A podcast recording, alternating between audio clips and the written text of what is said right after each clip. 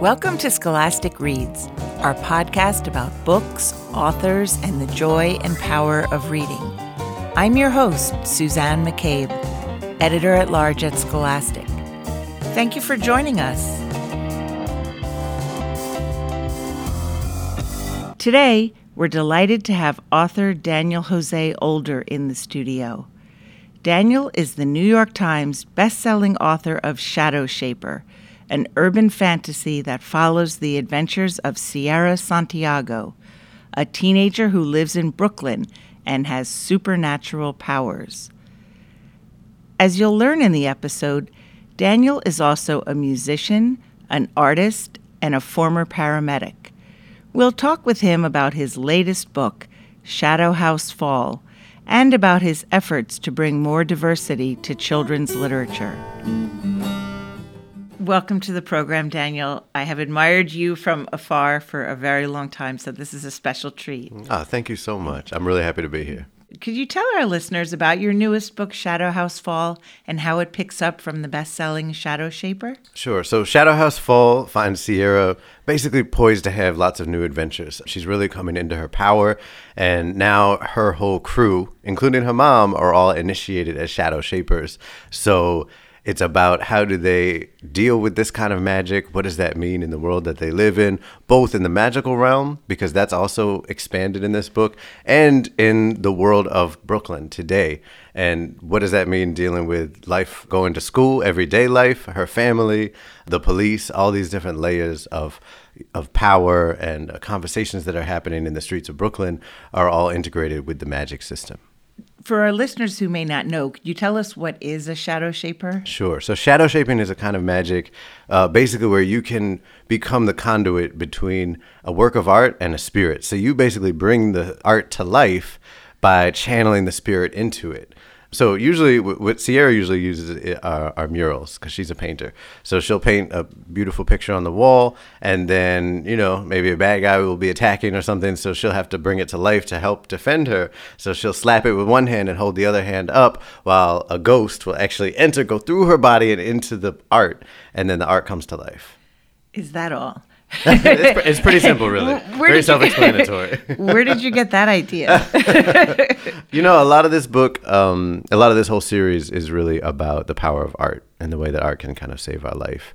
Um, so it, it, was about thinking about what does that mean. But with fantasy, you know, we bring metaphors to life. We really try to physicalize them. So it was really about thinking through, like, how can we tell a story that's exciting and adventurous and also about this idea that art will swoop in you know, in our really most difficult hours and be there for us. And it's also about thinking about spirit in that way too. I think we we tend to have a very negative view in particularly I think in, in Western literature of the ghost and what that what that means. Usually they're jumping out of closets and eating people's brains. But the rest of the world and for the rest of most of history, people have had a much more complex and often beautiful relationship with our ancestors. So this was really about a reclamation of the ghost story and trying to reconfigure ancestors and think about them in a way where they've lifted us up and supported us instead of just trying to kill us. I love that so much on so many levels. Thank you. Could you tell us a little more about the character of Sierra, what she's like, and what you most admire about her? Mm. Sierra, she I would say that she showed up in my imagination almost fully formed. She's tenacious. She's hilarious. You know, she really wants what she wants. And she's also really just fed up with people either lying to her, especially adults, either lying to her or not telling her the whole truth um, or not telling her what she needs to know. And she's adamant about that. A lot of this book is about the mistake of not telling the young people everything that they need to know. Again and again, that comes up. So for Sierra, She's also just a regular girl that wants to just have a great summer and be with her friends and draw pictures and paint murals. And that's really the core of who she is. But she's thrust into this very difficult tragic situation where she has to fight for her life and defend her whole community basically from different outsiders that are trying to come in and destroy it. And it's a lot about this complexity of what does it mean to have power, right? Once she gets to a place where she's kind of this master magician in a way, you know, now she has to deal with that. Now she has the responsibility of having this secret power that a lot of people don't really understand and even the other shadow shapers don't really know what it's like to be her. So she's kind of being in and out of her own community and that level too. And there's a sadness there that she's working through. But ultimately, she's an artist, and that's the part of her, uh, the part of myself that I really gave to her because when I was a kid, I just loved to draw on everything, and that was how I would think through stuff. I would just draw pictures and draw pictures until it made sense. So it seems that in a community where people may often feel powerless, that art is one real way, very real way to feel a certain power. Definitely. And I think you see that very clearly in something like a memorial mural, right? That's something that the community puts up. It's done for people who aren't going to have PBS specials about them and New York Times obituaries, and people that, if they're even mentioned at all, are often mentioned disparagingly, even in death. So it's a form of reclamation, too, to say, you know, this person was a human who was loved. And maybe they did things that weren't, you know, according to the norm, and maybe they were complex and problematic and all this other stuff, but they also loved, you know, this type of car and this type of liquor and their family and their toys and this and that. And like, that's the humanity of the person coming through in the space of art, you know. So it might not be art saving a life, but it's art commemorating a life. I see. We'd love for you to read the opening passage of Shadow House Fall to set the scene for our listeners. Shadow House Fall, Chapter 1. Sierra Santiago closed her eyes, and the whole spinning world opened up around her. A brisk wind whispered songs of the coming winter as it shushed through browning leaves and then whisked along the moonlit field, throwing Sierra's mass of curls into disarray. Up above, the first round of overnight flights leaving JFK cut trails across the cloudless sky. Traffic whirred along just outside the park walls, and beyond that the shuttle train sighed and screeched to a halt. Doors slid open. Wary passengers collected their personal belongings as instructed, adjusted their earbuds, and headed off into the night. But that was the simple stuff. Sierra had learned to expand her senses out farther than any normal person. It wasn't easy, but when she quieted her mind and the spirits were close, she could hear the city's clicks and groans halfway across Brooklyn.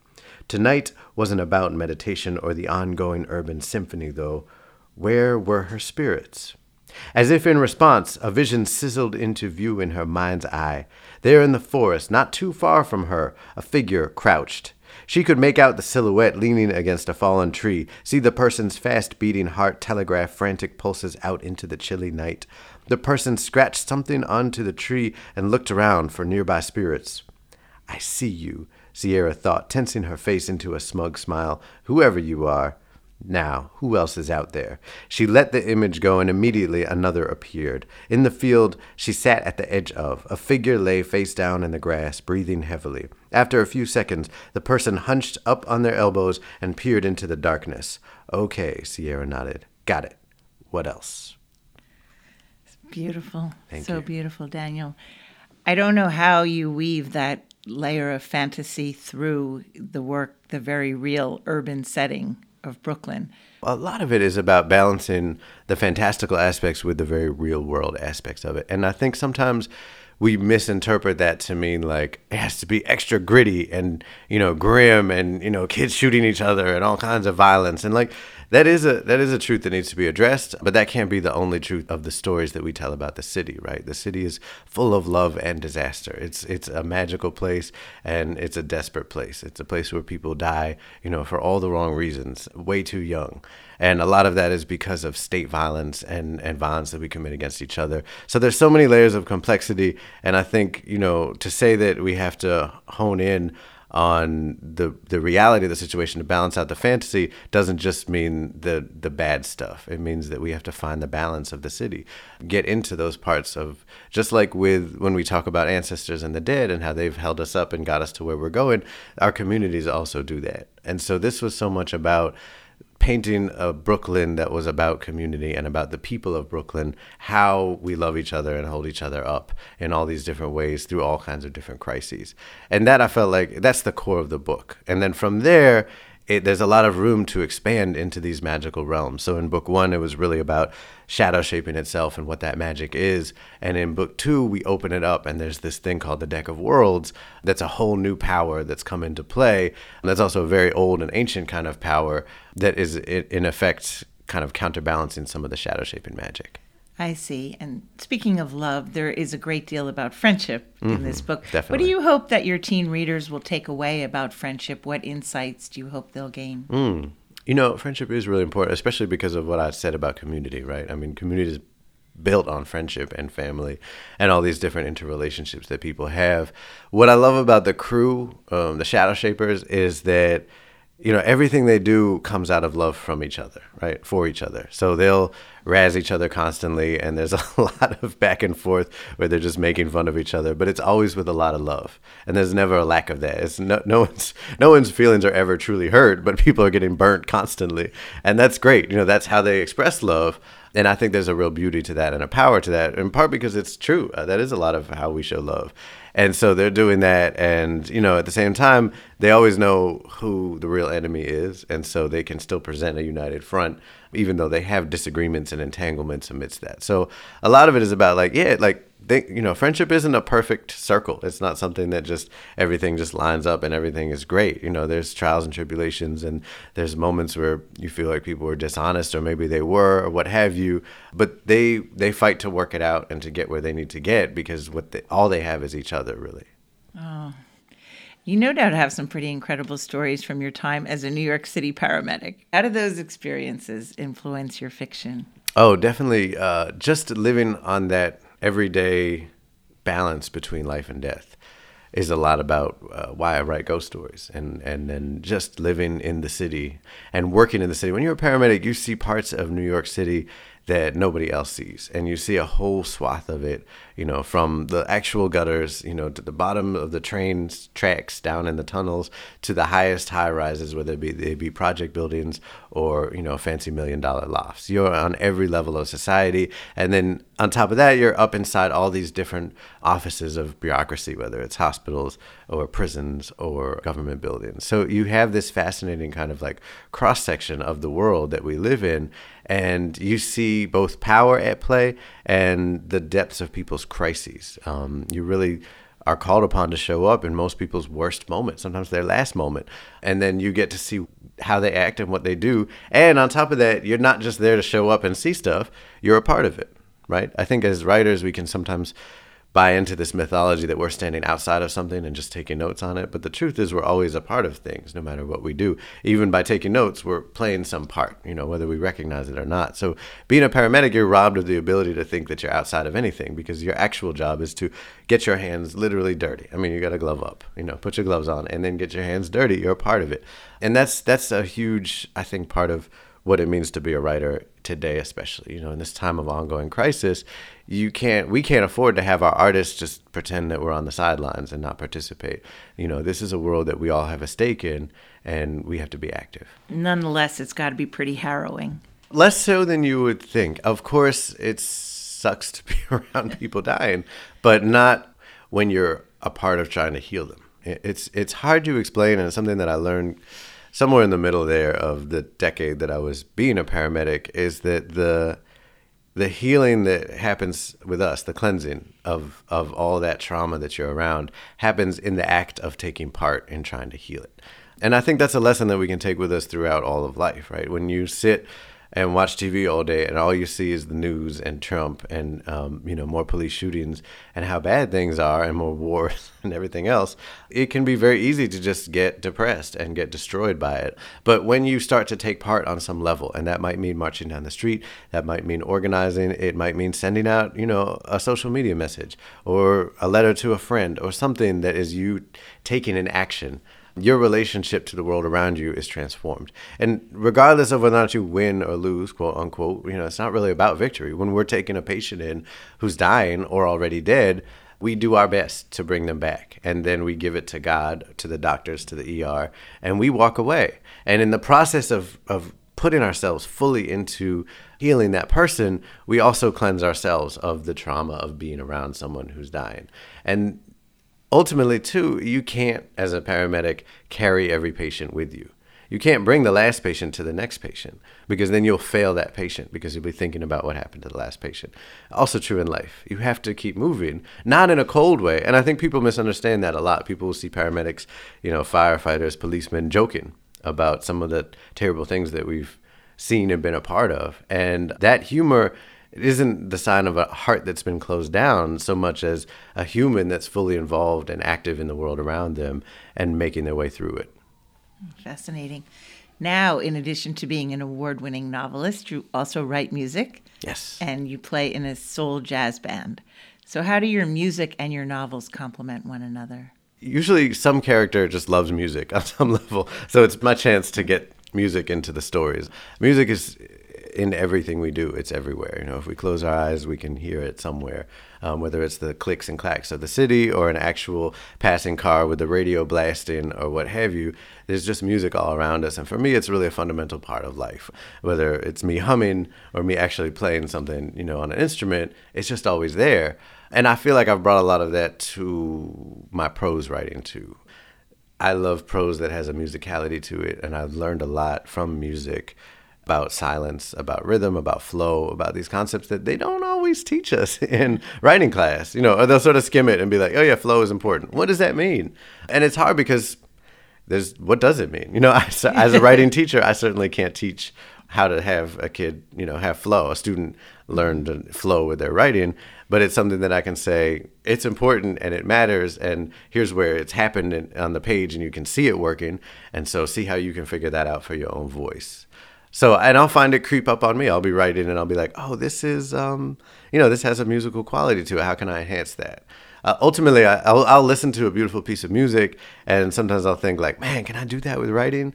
And no, the answer is no, you can't do that with writing. But if you try, you'll find something totally new that you wouldn't have gotten to before. It won't be equivalent to that piece of music, but it'll be, it'll take you in another direction entirely as you know, we're all having a conversation about representation in children's publishing. It's clearly something very important to you. Could you share some of your thoughts about what it takes to bring once marginalized writers into mainstream publishing? Uh, yeah, I think we're seeing it happen in a certain level, and I think it needs to be. We need to be really intentional about keeping that momentum up. One of the things I really love that's happened is that you know this all started. This wave of the movement really started as a hashtag we need diverse books. And mainly it was women of color writers who were getting up on Twitter and just saying, look, enough, we've had it, we're not going to take it anymore, and really putting their foot down. And I think it's always important to call out that particular part of the history because it's very easy to erase it, even two years down the line, where it's just become a more common thing that we're talking about diversity, and you know now it's cool. Um, at the time, they were really risking I should say we. I was a part of it too. It was mostly uh, women of color leading the charge, which is really important. It was a risky thing. It still is in a lot of ways, in ways that I think people don't fully recognize. But it's writers who have the most on the line. And it's also writers who are putting all that they have on the line over and over again and, and standing up and saying this isn't okay. What's exciting and what needs to happen more of is that the publishing industry, besides just the writers, really needs to get behind it. And you're seeing it. You know, you see it with Scholastic, you see it with other places. We need to see it more and more consistently. And I think it's really important to have a conversation about bravery. What does that really mean to stand up in, in the age of Black Lives Matter, in the age of all the things that are happening, to really do something brave in this world to make it a more equal place than the one that we started with. So certainly we need diverse books as a part of that. And what I love is that they turned it into something bigger than just this momentary hashtag and made an organization and kept up the work. And that's a lot of why it's still a conversation because it could have very easily. And I think the gravity is always towards not talking about it anymore. And I've heard people, you know, publishing people be like, well, we already talked about that. That was last year. What's next? You know, all these, as if that kind of goes away or we go away or something. Mm-hmm. I don't know. But I, I do know that after yes. an entire couple centuries really of literature, American literature, we're finally having this conversation in a way that's actually making a change. So it's not just going to go away because we're like, all right, we're tired of talking about. It. We're not going to be tired of talking about the fact that we exist and the fact that we should be in books. Right. So the momentum has to continue. You're not a trend. No, indeed not. okay. When was the first time you saw yourself represented in literature and what did it mean to you? Mm. There were probably smaller ones, but it was really when I read, you know, I think The Brief Wondrous Life of, Oscar Wao was really a, a, revelation to read. And that was obviously later. So I'm sure there were other moments, you know, I could probably find some in my childhood. But at that point, you know, I was just really thinking about it already in a very concrete and analytical way. And so to read this, you know, nerdy Latino character with so many references just from Lord of the Rings stuff to Star Wars to Orisha, you know, Caribbean spirituality and all this stuff. Like, what? How is this possible? And the voice, just so much about that novel really is just perfect. And I loved it.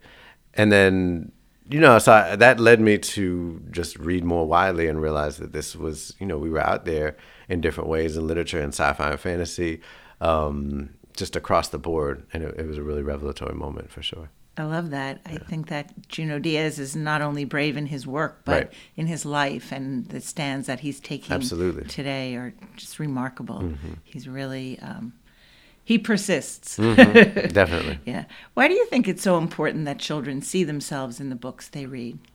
Um, mostly because a lot of us weren't able to, you know, because of that long history of erasure and of demonization and of turning black and brown kids into either clowns or doomed sidekicks or bad guys. You know, that's all that we had. So we would have to practice this radical act of translation, where we would either take the white character and pretend that, that we that we we were like them or they were like us on some level, which is a very damaging process for a child to go through. I think it, one that we haven't fully grasped in a way because you can't really study it. You you can't really put a, a number or an equation behind like what that does to a psyche of someone young and, and, and growing up when they don't get to see themselves as a protagonist. You know, when I look at it, to me, it's a it's a huge human rights violation to deny an entire generation of young people of color, generation after generation of young people of color, the right to see ourselves as protagonists in stories. How else are we to conceptualize ourselves as protagonists in our own lives if not through the stories that we're told? So I'm so happy that it's happening now, but we also have to reconcile with what the past has done and what it's meant and who's been a part of it. How do you hope that your work will fill a gap for young readers who don't always see themselves in literature, and, and how do you want to inspire them? exactly that. I want people to read books like Shadowshaper and see that not only like can we be heroes, but that there are so many different faces of who we are. That we are complex humans. You know, it's not just about having like these perfect good guys who are flawless. You know, it doesn't really do us any good. Just like when we talk about representation of women or non-men at all, what that means to just have these kind of oh well they're they're we always used to make them seem helpless so now we're gonna have them really really hardcore and like be able to beat up everybody and do whatever they want and like you're still not creating a human character right so it's about do we have a multiplicity of of who we are on the page not just the one to rule them all and not just the one who's a bad guy but all the different ones in between and all the different layers of who each of those people are that's what i hope people walk away with I have to ask you this. I know you're a big fan of the late sci fi writer Octavia Butler. of course How has she influenced you and your work? What's amazing um, that Octavia Butler really did is kind of give, I feel like, the world permission to talk about these deep issues of power and still tell a great story. And I think no one, first of all, no one has done it or did it like her. There's other writers that are amazing that write about power and they do it in a science fiction context. I feel like Octavia really taught us how to do that in a new way. And up to that point, and even after her, because people don't pay attention, there's this ongoing narrative that if you bring any kind of political analysis or thought process about the world around us into your fiction, then it's immediately didactic in your preaching. When the reality is that fantasy has always politicked with all kinds of ideas about the world. I mean, that's part of why it's great, but also part of what's so damaging about it because usually those ideas are very imperialist and white supremacist notions. Whether it's, you know, the the evil brown masses trying to storm the kingdom and and destroy whiteness, you know, or the uh, the different far reaches of space and the way that the noble colonizer can go and save the poor aliens. All these all these kind of tragic metaphors that are posed as heroic. That's an ongoing conversation in sci-fi and fantasy that we've always been having. It's just that it's a very normalized white supremacist idea. So when Octavia Butler came along and had a much more complex conversation about power that wasn't centered on whiteness, that was about a complexity of humanity and centered people of color, that's a very radical notion. And she's, I would say she's like the Foucault of sci fi because she gets so deep into these different elements interrelational power, cultural power institutional power and never in a dull way and never in a way that feels like she's trying to teach you something, but always in a way where she's making you probe deeper and find out what this is really about and always in, in the realm of telling a great story. Thank you so much for joining us, Daniel. It was a pleasure. Thank you for having me.